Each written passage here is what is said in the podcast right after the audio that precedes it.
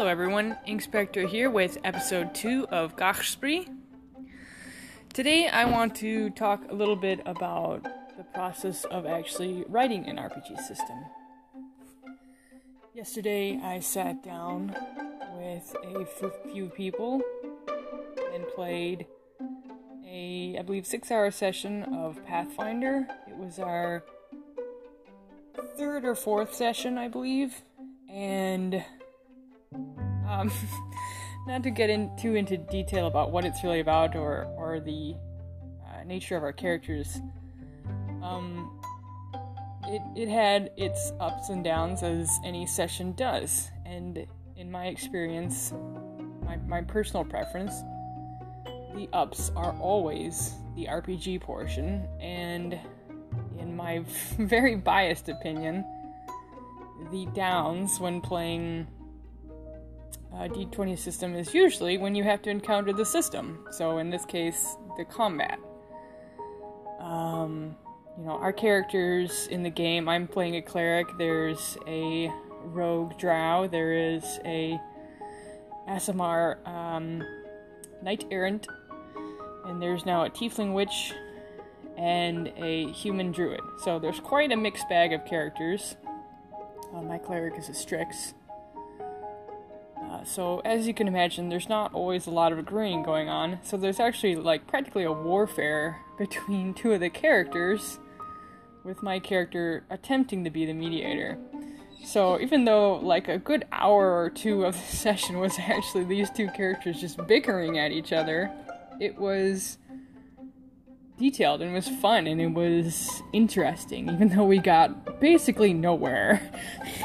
but that's that's how these roleplay games tend to be. You just you don't get anywhere, but you have a good time. So even though these characters were fighting, we had a great time. Everyone agreed.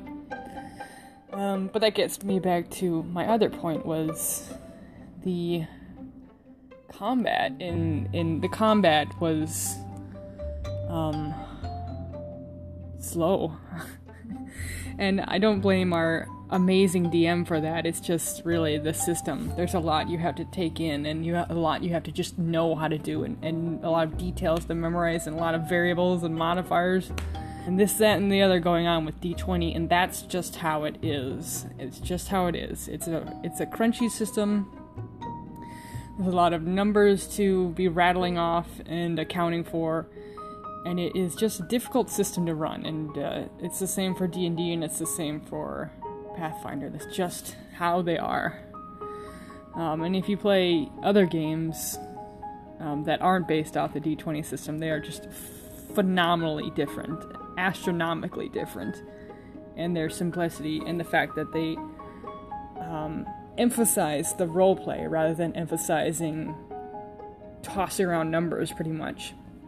So I, while I was listening to our uh, Aasimar friend um, doing their thing, I forget exactly what their their class is. It was some sort of um, like almost like a martial arts focused paladin. So he gets these interesting extra abilities he can kind of tie into his moves uh, which enhances his roll effects basically. So he get even more modifiers stacked on top of his modifiers and his rolls. So, um, and I was listening to this, and half of me felt that it was just insanely unnecessary detail, all the little micromanaging he had to do just to make the character function. And then another part of me thought, well, I'm playing this cleric, and I have very little I can do because I'm only level 2 in terms of spells, and also clerics don't really have great spells.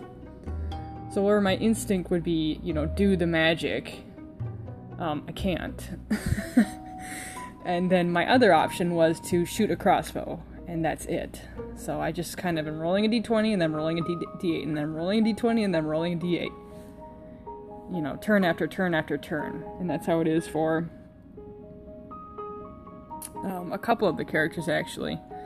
You know, and that's I imagine as it gets up towards higher levels, there'll be more things to do, and it's it's not really against D20. It's just you know how that system works.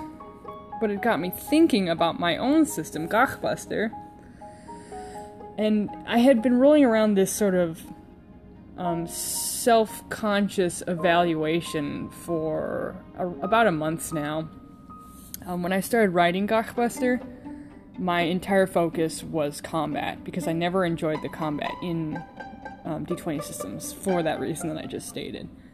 That it's either too particular and too limiting, or it's just, you know, once you get to do what you can do, it's just a dice roll and that's it, and it does the thing or it doesn't do the thing. And so when I uh, made Gachbuster, I wanted to make it feel a lot more organic and more energetic, like um, various video games and card games I'd played. So I set up the abilities to do things like cards you would see in Magic or um, Pokemon moves or character abilities in various video games would have. Um, so that adds a lot of strategy to uh, the actions of the characters.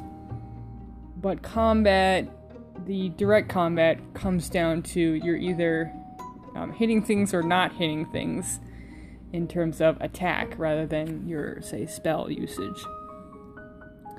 So I was starting to feel like half of the combat was good, and I was starting to really question if my decisions with the the main part of combat was good.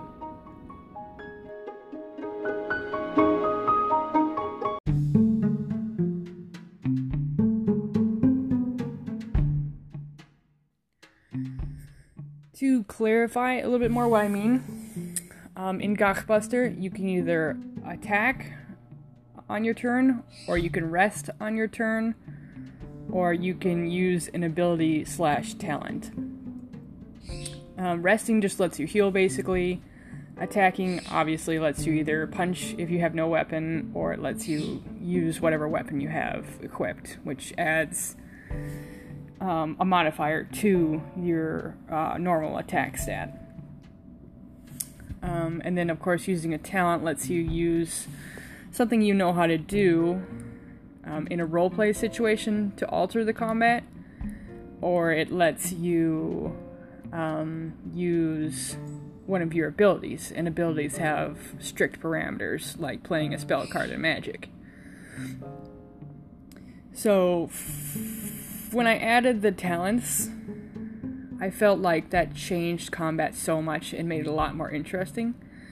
Um, for instance, I have an occult uh, character that one of my players are using, and she was able to completely circumnavigate a, a serious battle by using her talent. She successfully rolled and she trapped a slime monster in a bottle. So, wham bam, situation fixed. They were able to avoid taking damage um, at the beginning of a large dungeon. So then using abilities will do things like it'll add status effects, it'll change turn orders, it will deal damage um, directly without having to uh, mind the target's defense stat, which means it does basically full damage. Um, and it, it just, they do a variety of different things, and it, it depends on how you build your character is the kind of abilities they can learn. So it, it adds a lot of um, variety to characters and adds a lot of variety to what they can do. But then back to the um, attacking, as I said, it comes down to you either have a weapon or you don't. And if you don't, then you deal flat damage. If you do have a weapon, it deals flat damage plus the modifier fire of your weapon. And it gets a little bit more interesting once you get into forging weapons, um, where you can make the modifier better in whatever you want, where in whatever way you want, or you can take it and use your um, your weapon actually as though it were a stat enhancing piece of armor. So you can add gemstones to your weapon to increase your speed or something along those lines. Or you can actually attach a ability to your weapon so you enchant it. So it gives you free access to an ability that maybe you normally should not be able to learn, actually. Um, So that it adds a little bit once you start forging, but it doesn't really add too much that isn't already there. It's either a stat boost or it's just um, just one more ability. So which can be nice, but it's not really that much more interesting. So, especially for early game characters who may be nervous about using and potentially failing at using abilities, um, I've noticed they, they just tend to rely on just swinging at each other and swinging at the enemies, um, which is just it feels back like playing D20 again, where you just you roll a die to do damage, and either your target evades or they don't, which it can be satisfying because I mean you can potentially deal a lot of damage. It, it can be fun, especially if you roll a critical, but it doesn't feel unique to me, which really really bothers me. The combinations you can do in with the abilities feel unique. The basically reality defying nonsense you can do by passing on talent checks feels unique. But just plain attacking doesn't feel very whole to me. So this morning I sat down um, with this Pathfinder session in the back of my head, and I decided I would just work on my system for a couple of hours. And um, my new system, the new book, um, Shades of Galgreave. And uh, I figured I would just be adding more to the lore. Um, this game is a lot more of a setting than just system. But I ended up just thinking about the uh, the Pathfinder game and what our Aasimar friend had been doing, and it just seemed really interesting to me. So now I ended up making this entirely new um, subsystem within the system that runs also off uh, fudge die because I am obsessed with fudge die. or fate die, rather, if you're more familiar with that term. Um, but basically, it adds the ability to uh, stack moves on top of attacking or resting uh, in order to um, basically do what you do with talents, which is defy what should be your your normally normal abilities and your normal uh, reactions and to add more effects and to add more options to an otherwise very standard action. Um, so I don't really have everything worded out quite yet, so I can't show you exactly what I mean, but basically it'd be along the lines of um, you could uh, choose to rest, and while you're resting, you can use your um, let's say like a meditate maneuver. Um, so while you're meditating on your turn, um, you roll your fudge die, you get a, a, a result, and that will um, change how the meditate, how well the meditate goes. And basically, when you're meditating, you're able to prepare an ability uh, for the next turn. So then on your next turn, you can actually cast your ability without having to pass the cast check. So um, it can greatly change the way that combat functions, and it can make your character just a lot more stronger and a lot more interesting by.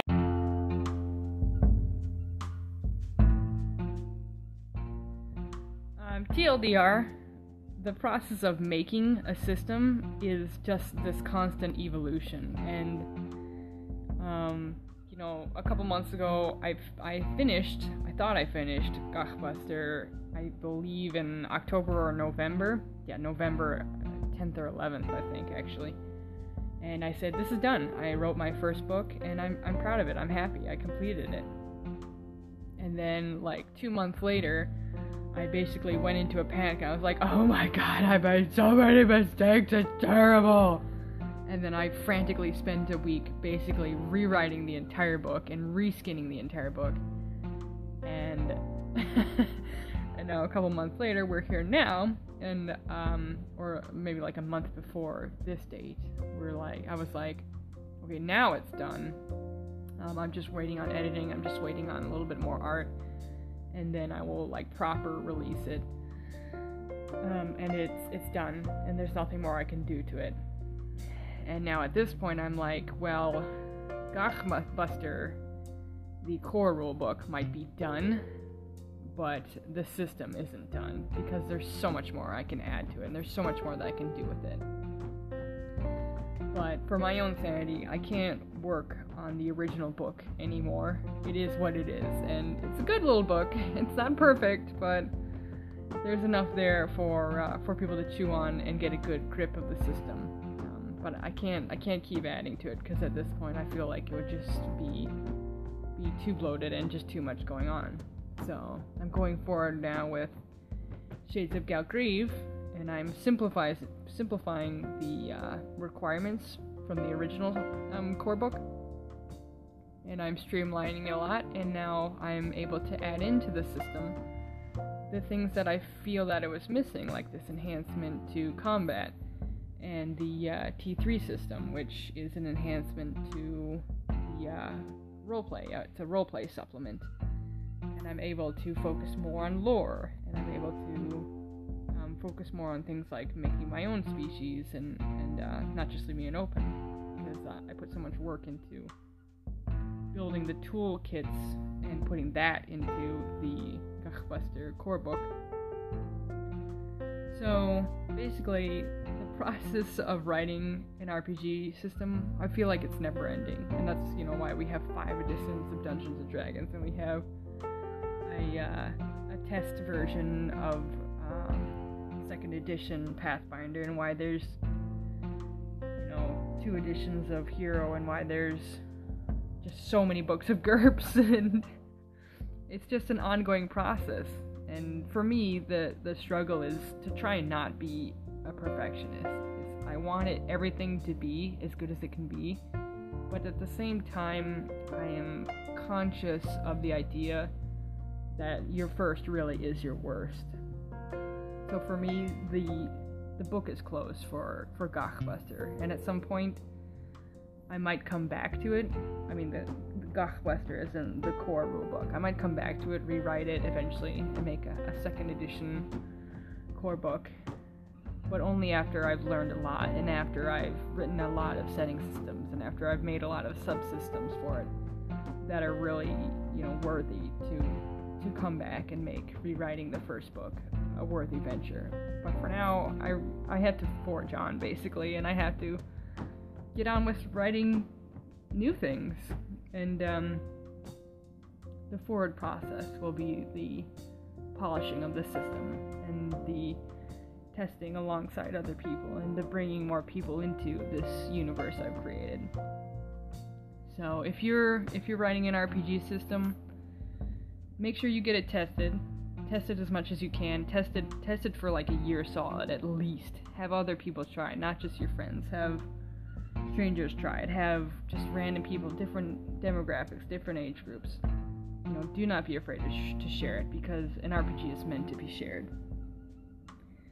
And the second most important thing is make it as good as you can, but don't panic about it because if this is your first system, it's not going to be good. It just isn't because it can't be because you just if it's good, you're probably following on somebody's, you know, stepping on someone's coattails too much. Not that you can't be creative, but you know, how how would you know what is even good from a from a doing standpoint? You know, in a creating standpoint, unless you've tried and failed and that's that's really true with everything. You're just you're going to try and fail. So basically, my advice is if you want to write an RPG, you should just do it and just try it, and you know, don't uh, don't panic over the fact that you will make mistakes. you will make lots of mistakes, and really that's okay, and that's kind of the exciting part is learning from your mistakes and um, like for me I, I wrote Gachbuster. It took me three years now I see it's not perfect, but I get to go forward and be like, wow, how can I solve the puzzle of figuring out what isn't perfect about it? How can I make it better and better and better and a much cooler game, a much tighter game? And, you know, that makes it all worthwhile. It's really an exciting process, it's really interesting.